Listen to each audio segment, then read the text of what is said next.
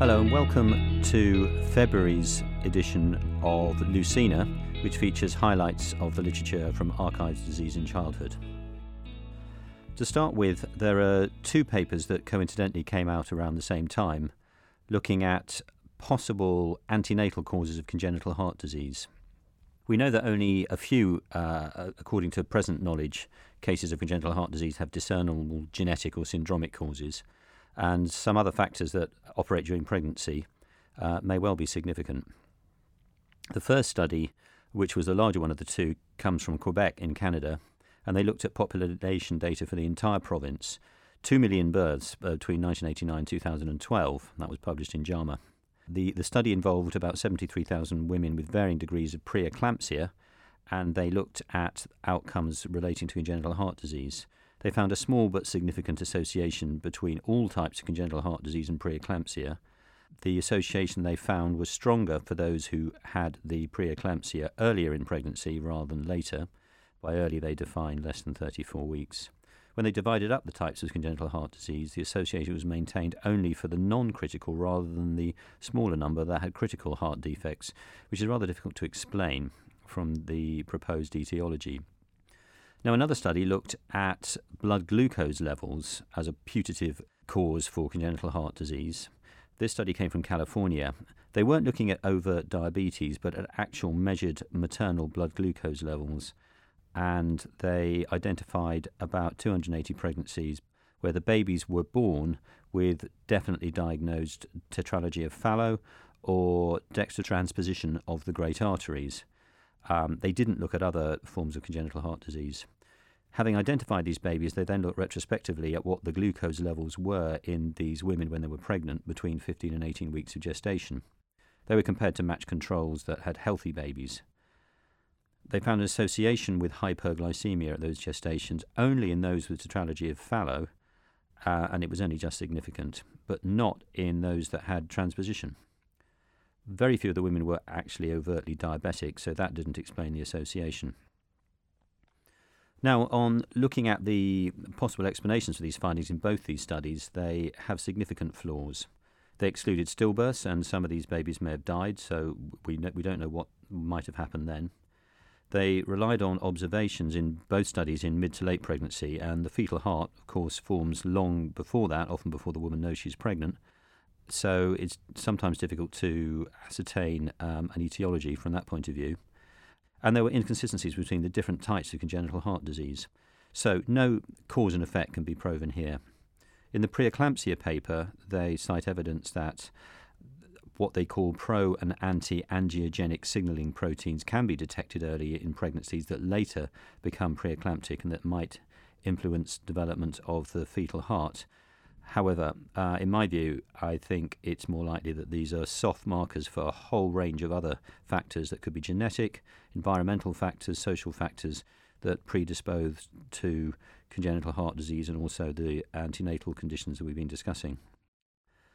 Also, it's worth noting that both preeclampsia and gestational diabetes are getting more common, but the incidence of critical congenital heart disease has actually stayed much the same in Western countries over the years.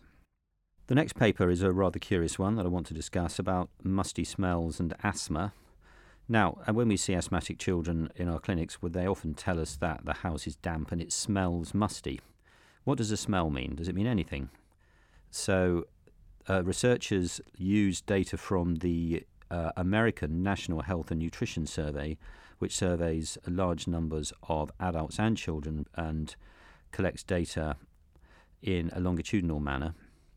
They identified uh, 8,400 participants, uh, of whom 2,800 were children, and they asked them about the presence. They asked them whether or not they had a mildew or musty odour in their house.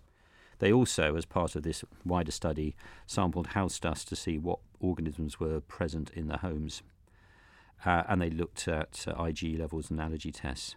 They found a significant association between self reported mildew or musty odour in the home and childhood asthma.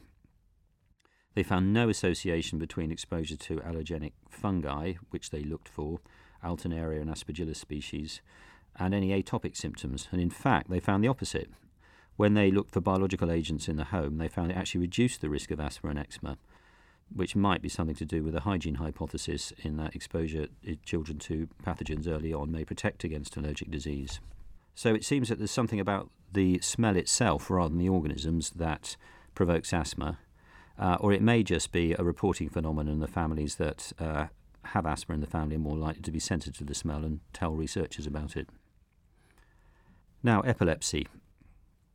One of the things we face in clinics all the time is when to try to decide when to stop treatment in children with epilepsy that appear to be well controlled, because we know whenever we stop it, there's going to be a risk of the seizures coming back. So, in Connecticut, United States, um, a group set out to do a, a long cohort study recruiting over 600 children, which is nearly all of those that actually were diagnosed in epilepsy within the state between 1993 and 97. They followed them up a long time, well into adult life, some of them up to 15 years. There were some deaths. There were 19, of nine of which were possibly attributable to sudden expected death in epilepsy, SUDEP. They looked at phenomena of pharmacoresistance, which they defined as failure to control seizures with two drugs used appropriately, and that occurred in about a quarter. They tried to analyse relapse and remission patterns, but found it was complicated and largely unpredictable. They categorised the long term outcomes into a range of different types the minority that had what they called smooth sailing epilepsy, where they had sustained remission and no relapse at any stage after they came off treatment, occurred in only about a third. In about 10%, the remission came much later but was then sustained. There were about 5% who never even achieved one year remission, the most difficult ones. They tried to identify predictive factors, but the only ones they came up with was what we might expect those that already had a known neurodisability or a known brain insult. So, this is somewhat disappointing in that it doesn't really get us much further forward in how to counsel families um, and predicting epilepsy outcomes. Uh, and it seems unlikely that anyone's going to do a much bigger cohort study than this in the future.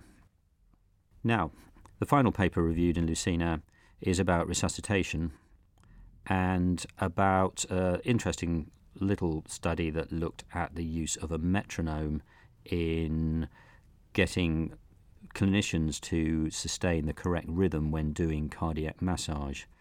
Now, we've all been to uh, life support courses where we're told, instructed on mannequins to do cardiac chest compressions in the rhythm of particular musical favourites, and the particular favourite, for obvious reasons, is Staying Alive by the Bee Gees.